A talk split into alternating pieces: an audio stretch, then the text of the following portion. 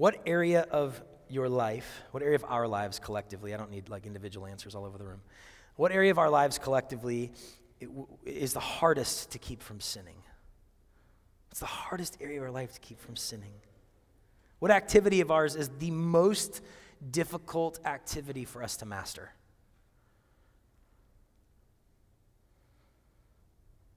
The scriptures tell us that this, the hardest thing for us is our mouths, our words. The things we say or don't say, the things we text or don't text, the things we post or don't post, our words. This is the one area of our life which is the hardest for us to keep. I even heard some really, uh, I think, really great advice recently about speaking up in small group settings. I don't know where I've shared this, uh, but I keep saying it, so I learned from it. Um, and this is particularly important advice for those of you like me who talk a fair amount. They said, uh, don't say all the things you really want to say. Those things, just don't say those. Say the stuff you're really afraid to say. Say that. Maybe it was Brene Brown. Does that sound right? I don't know. Anyway, somebody might know. If you could help me find that source, that'd be great. But don't say all the things you really want to say. Say the things you're really afraid to say. That's so hard. Because I want to say all the things I really want to say. You know? It's so hard to obey that. I've said that probably a dozen times in the past month to somebody as I'm trying to sort of have those words speak back to me, and, and maybe I will believe them and live into them. And I'm sitting in the setting and I'm thinking, I just want to say this right now. Oh, I don't want to say that. And th- these words come at me, and it's like, okay, let's try this out. But it's so hard for me to obey that wisdom and that advice. What's your relationship like with words? What's your relationship? Think about your own life. What's your relationship like with words?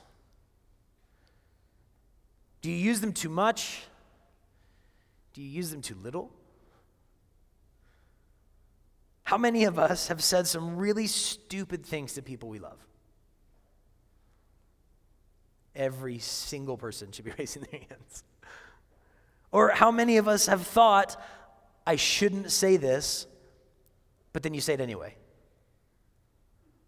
One person raised their hand. Thank you. Uh, um, everybody else should listen to Kirsten's sermon on honesty. um, how, many how many of us have thought, I should say this? I know what I should say right now, and then we don't, right? I can think of so many times I've thought to myself, I've been, I've been sitting there like a baseball player who's like, don't strike out, don't strike out, don't strike out. I'm sitting there and I'm like, don't say it, don't say it, don't say it, don't say it, don't say it, don't say it. You're dumb, you're dumb. You know, and I've been like, I'm like telling myself not to say it like repetitively, hoping I can stuff it and force it, and it just bursts out. Or I'm halfway through a sentence and I know that it's going in the wrong direction, but I can't figure out how to throw on the brakes. Taylor Madge does this all the time. Uh, and uh, and the, if you just watch Taylor, it's hilarious how many times she'll get halfway through a sentence and then she's like, and she finishes saying it. And you're like, Taylor, you knew like 14 seconds ago this was a terrible idea. She's like, I couldn't help it. Anyway, uh, the reason the reason why this all this stuff, saying what we don't want to say and not saying what we do want to say, and the, the reason all this stuff is such a big deal is because words are a really big deal. What they do, what they mean are a big deal. And tonight we're going to talk about wisdom with our words. Did you know that the leading cause of lung cancer is not a cigarette? It's your DNA. It's your DNA. You could smoke for years and nothing would ever happen to you. The whole war against smoking is just to restrict the farming of tobacco. It's big business. You know who said that? Muhammad Qahtani. Anybody heard of Muhammad Qahtani? Nobody. Well, surprising because Qahtani won the Toastmasters Public Speaking Championship in 2015. I'm surprised you guys haven't heard of him. Uh, uh, do you guys know what Toastmasters is? Uh, Toastmasters is probably not yet, maybe some of you. Um, for, for as many of you as will work in corporate environments, you'll hear about it. There's a ton, there's like 350,000 people in Toastmasters.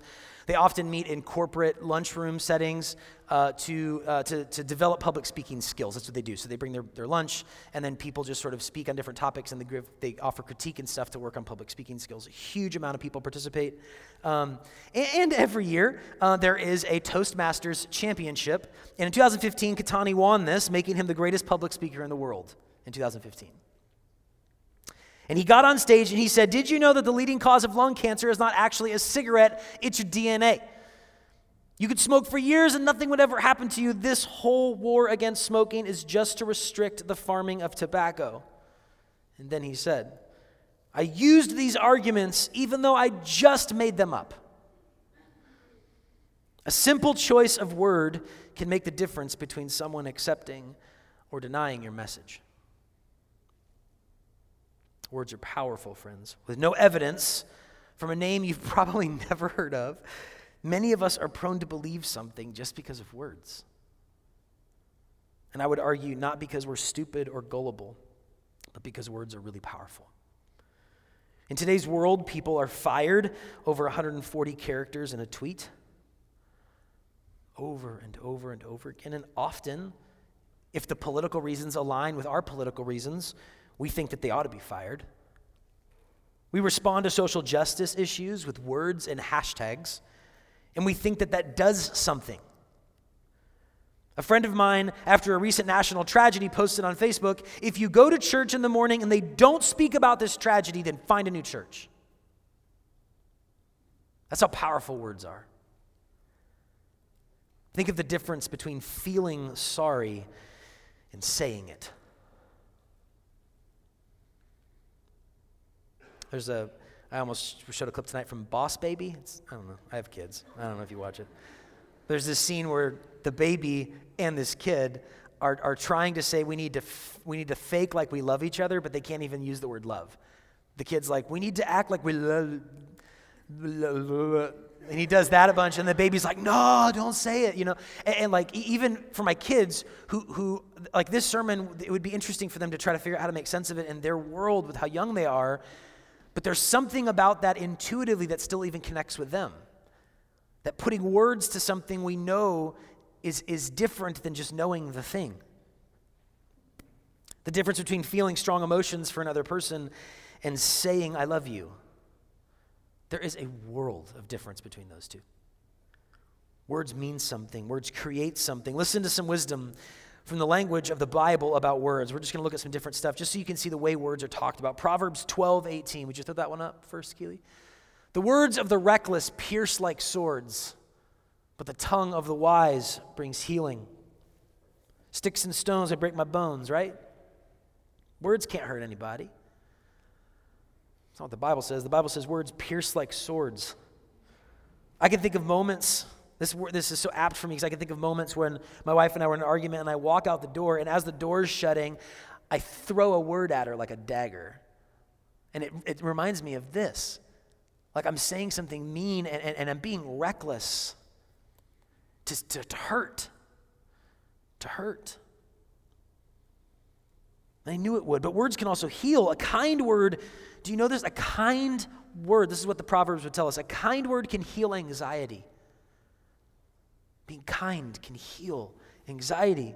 A gentle, soft word can turn away anger. If someone in your life is angry, here's wisdom, friends. Do you know what helps? Gentleness. You know what doesn't help? Getting angry back. It, it, but we still do it. Why? Because it's really hard for us to control our words. We'll get to that. But here's wisdom for you from the Proverbs a kind word can heal anxiety, a gentle, soft word can turn away anger, and an honest, courageous word can heal ignorance. If somebody in your life is ignorant, having a little bit of courage and giving them truth might actually help. Let's look at Proverbs uh, chapter 18, verse 8. The words of a whisperer are like delicious morsels. They go down into the inner parts of the body. Such a strange verse. Uh, so the word whisperer is translated all sorts of different ways. Uh, usually, often is translated as one who gossips. Nobody here does that. Um, or uh, or as, somebody who spreads rumors. These are like delicious morsels. They're hard, which the only time I ever see that word, I think, is on like a chocolate chip bag. I don't know where else that word is used um, other than this translation of the Bible. But um, these, what this means is these words are hard to resist. They're, they're tempting for us, they're delicious to us. When we hear them or say them, we take them in and we interpret them in the innermost parts of our hearts and our minds when somebody's whispering, when somebody's gossiping, when somebody's telling you rumors. If you, if you um, gossip or you entertain gossip, the image that we're invited to imagine is that you're sort of hiding in the corner with a friend devouring a cake, but that cake is the soul of whoever you're gossiping about. And it tastes delicious to you. You know how powerful words are? They can be irresistible, and they can change the way we think about other people. Another proverb tells us that gossip divides friendships, it divides them. If you want to have factions, if you want to have a group of people that, that you used to be friends with, but you're totally not anymore, and you're sort of arch enemies with their friend group or something, start gossiping. That will create that so fast. Proverbs 18 21, let's keep on this positive trend. Uh, would be the next one. Death and life are in the power of the tongue, and those who love it will eat its fruit. This is one of my favorite proverbs. Death and life are in the power of the tongue. This is probably speaking about people who love to hear their own words, okay? But we can all learn from this. With, with words, the world, or with words, the universe was made. And like our God, we make and destroy things with our words. We make covenants with our words. We make friends with our words. We make enemies with our words. Wars are waged over words. Families are divided over words, and families are forged with them death and life with words. If you want to destroy certain things in your life which need to be gone, words are going to help. And if you want to bring life to certain areas in yours, words are going to help. This is the kind of power words have, friends, which is one reason why Jesus says that we will have to answer for every careless word which comes out of our mouths. Because words have power. And this can be terrifying if such a powerful thing is also the hardest thing for us to master. To look at James chapter 3, and we'll come back to this probably a little bit at the end too, but this will be the main text for tonight. We read this a little bit earlier, right? Dear brothers and sisters, not many of you should become teachers in the church, for we who teach will be judged more strictly. I'm not going to talk about that tonight, but I thought you probably should hear it. Indeed, we all make many mistakes. That, that word there, many, implies sort of different varieties of mistakes. There are all sorts of ways that we mess up, all sorts of them. James is giving us a degree of grace in this. Look, everybody messes up in all sorts of ways, right? But if we could control our tongues, we would be perfect and could control ourselves in every other way. Look, we can make a large horse go wherever we want by means of a small bit in his mouth, and a small rudder makes a huge ship turn wherever the pilot chooses to go, even though the winds are strong. In the same way, the tongue is a small thing that makes grand speeches, but a tiny spark can set a great forest on fire. And among all the parts of the body, the tongue is a flame of fire. It is a whole world of wickedness corrupting your entire body. It can set your, your whole life on fire, for it is set on fire by hell itself. People can tame all kinds of animals, birds, reptiles, and fish, but no one can tame the tongue. It's restless and evil. That word restless is almost always used here. That word is almost always used to talk about promiscuity. Somebody being restless and wandering around and sleeping with all sorts of people. Here, the, the, the, James is saying uh, that the, the tongue is restless like that and evil, full of deadly poison. Sometimes it praises our Lord and Father, and sometimes it curses those who've been made in the image of God. And so blessing and cursing come pouring out of the same mouth. Surely, my brothers and sisters, that's not right. Does a spring of water bubble out with both fresh and bitter water? Does a fig tree produce olives or a grapevine produce figs? No. And you can't draw fresh water from a salty spring. So many metaphors here. I just want to pick one. Think about how small, if you can't imagine it, think about how small a rudder is compared to a ship it steers. I mean, ships as, as, wide as this room might have a rudder that only goes two feet deep in the water. And this massive thing, this massive, heavy object, can be steered by just two feet of a fin sitting in the water. And James compares our tongues to, a, to, to like a rudder.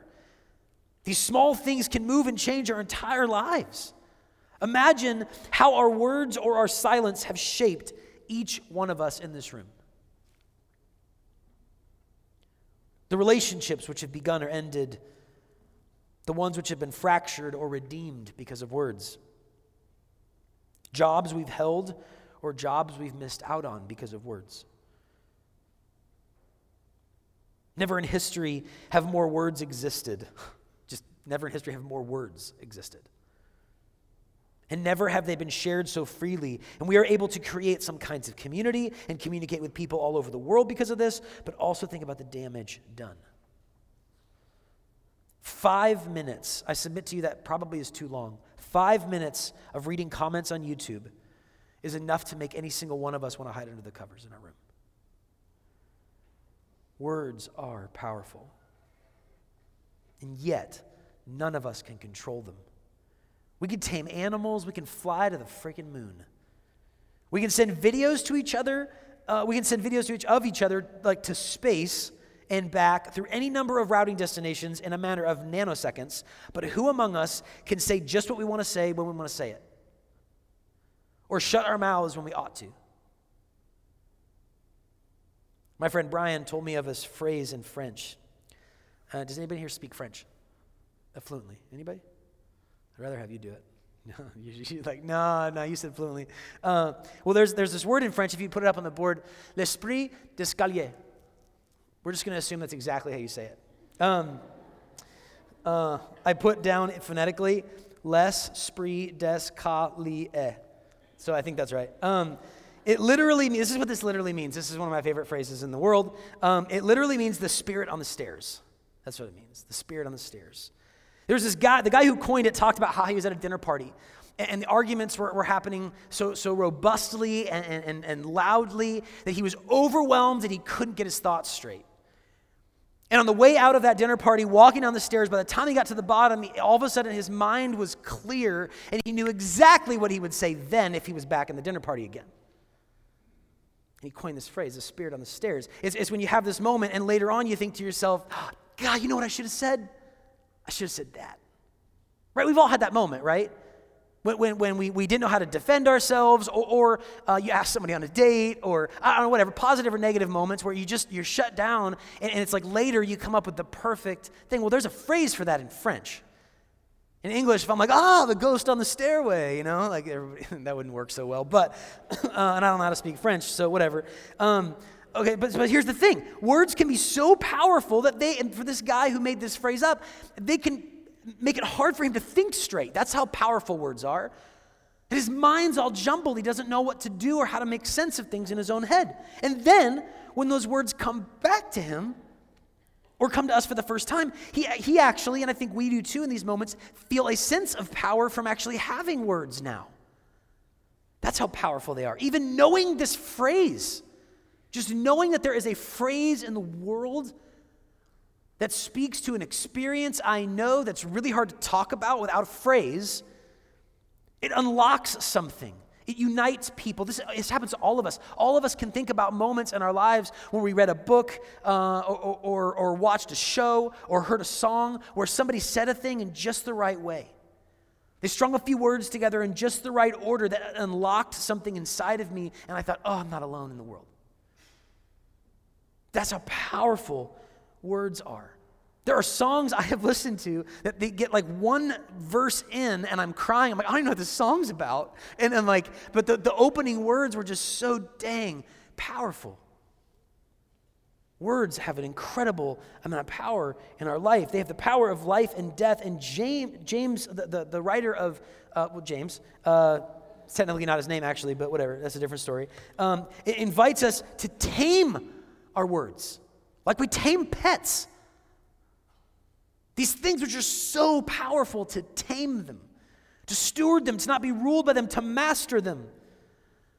Some of us, I think, might be inclined when we hear that to simply shut up. If words are so powerful and we mess up with them all the time, then why use them? First, friends, I would submit to you that your silence or your lack of words is just as powerful as the presence of them. Haven't we all experienced hurt by another person's silence? Haven't we at times just wished that somebody would speak when nobody does? Hasn't silence contributed to an unbelievable amount of, bu- of abuse in our world? If words can shine light on things, friends, silence can keep things in the dark. The reality is, with our words or our silence, we are always creating kingdoms kingdoms of self protection. If you start thinking about why you say the things you do or why you don't say the things you do, why you use the particular words you use, why you speak up in certain moments, why you don't speak up in other moments, why you fantasize about saying certain things in certain places, and why you just wish you could get away and not talk and be invisible. In all of these efforts, we are trying to establish a kind of world. Kingdoms of self protection or kingdoms of fighting for others, kingdoms of, of victimization or kingdoms of championing others. With your words or lack thereof, we or you or we are contributing to some kind of world. Paul, in his letter to the Ephesians, says this Ephesians chapter 4, verse 29. Let no corrupting talk come out of your mouths, but only such as is good for building up, as fits the occasion, that it may give grace to those who hear. Let no corrupting talk come out of your mouths, but only such as is good for building up, as fits the occasion, that it may give grace to those who hear. In context, Paul is talking about old lives and new lives. Like there's a, there's a, always this is the case. There's a bigger context within which this verse sits, and I just need to tell you briefly about it. Okay, he's talking about old ways of living and new ways of living, and this fits right in the middle of that. He talks about like putting off falsehood, stop being false and start speaking truth. He talks about stop stealing and start working hard. That's what he says. And now he says, put away corrupt talk and build others up. You guys, there's this sort of rhythm happening in Paul's language here in Ephesians chapter 4, okay? He doesn't say, since you are so corrupt in your speech, stop talking. That's not what he says. No, we are encouraged to lift our eyes to people around us and build them up. And this reminds me of, of, of just a hallmark uh, uh, theme of the kingdom of God. The very ways in which we find ourselves weak, God decides to display his strength. Almost, I mean, it's just, it's crazy how many times that the areas of weakness in our lives, the areas of sin in our lives, the places which we've experienced so much brokenness and hurt, God decides to use those things. Uh, Paul, in, in, his letter to the second uh, to, to the Corinthians, the second letter, he, he, he talks about us as broken vessels as, as, as crumbling potsherds, uh, is sort of the, the language there that he's using. And the idea is he places his glory in this kind of thing. He does this all the time, friends. If you've got some places in your life that I'm like, I know, I know that if I begin to follow God, that I have, this is done with. And I, I, I say, au contraire, uh, which I think is another French word because I'm now fluent. Um, I've, I've actually never said that before in my life, which feels weird to say that now. Um, uh, so I wouldn't say that. I would say, uh, something else dumb and weird, like, oh, haha. Um, God probably will not actually. Just close the book on that chapter of your life and then move on. He will probably find a way to incorporate the whole dang thing into his kingdom work in this world. I submit to you that we have a hard time believing that's true. For many of us, we do not believe in the promises of God uh, we have a hard time believing in the promises of God because we do not have a theology or an experience with God uh, that we've thought about that leads us to believe that God is a redeeming God. We think God is only a God who throws things away and does other things. And so, if I begin to follow him, I now have to turn my back on everything before. And, and C.S. Lewis, uh, who, who is a champion of mine or some a hero of mine, he would argue that what God takes away with his left hand, he almost always gives back with his right. This is the way he works. This is the way he works. For those of us who speak a lot, and for those of us who hardly speak, the invitation is the same build others up in the world. If we are following Jesus, being slow to speak and quick to listen is an option. That's fantastic. But being silent isn't. It isn't. God actually wants to express you in the world and himself through you. But if we must be expressed, if we must speak, and we keep messing up, what are we to do? And I think Jesus has tremendous insight to offer here. He tells us that what comes out of our mouths is an overflow of our heart.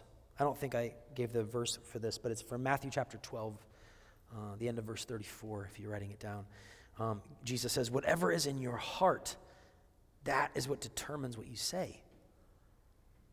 If, you, if you're growing up in the King James uh, translation or something, it's sort of out of the abundance of the heart, the mouth speaketh, I think is what it says. I don't, I don't think I don't know when I've ever read the King James. That's just a really common phrase, right? That uh, maybe you know this, but whatever's in your heart determines what you say. So if you are continually harsh, it's only going to do you so much good to say, "I'm not going to be harsh anymore." Why? Because the harsh things you're saying are coming out of your heart, which is another way of saying that harshness is coming out of your being. If you tell me something like, Jason, I really like for you to, to tell me the, uh, thank you more often for the hard work that I do. And I say, okay, okay, I'm going to, I'll make sure I tell you thank you more often. And the next morning I get up and I say, okay, make sure, make sure to tell that person like thank you 10 times a day because they said, tell, tell them thank you. If you could peer into that a little bit, and my guess is you would see it anyway, you're going to go, that's not really what I wanted. What I wanted isn't just for you to use words. What I wanted was for those words of gratitude to be an expression of an inward reality, right? Like I wanted you to actually be grateful for my hard work and then put words to that. But how many of us in this room, when somebody has asked us not to say a thing, or somebody's asked us to say a thing, we don't do any hard work? All we do is try to fix like the fruit on the tree. That's not the way trees work. It's not the way trees work. if, on the other hand, maybe you're not harsh, but if, on the other hand, you even struggle to speak up when it would be good for you to speak up, it's only going to do you so much good. If you say, well, I'm going to speak up next time, I'm going to try to speak up like twice. Like, there's some value in, like, there's a lot of value actually in practice, in hard practices. But, but, friends, I would argue that the timidity that you display in your words or your silence is actually reflecting the timidity with which you carry in your heart. One scholar says it this way speech is a larger part of our lives than we realize, it is an overflowing of our being. It is the main way we express what we are. Speech is the self expressed, it's literally pressed out. Changing the way we talk can be effectively done only at the heart. Speech is the way we express what we are, it is the self pressed out. So if I'm critical with my words, there is something going on in my heart. If I'm angry with my words, there is something going on in my heart. If I am gossiping, there is something going on in my heart. This weekend, uh, I had just a phenomenal time uh, in so many ways, except for the fact that on Easter Day, I was irritable all day.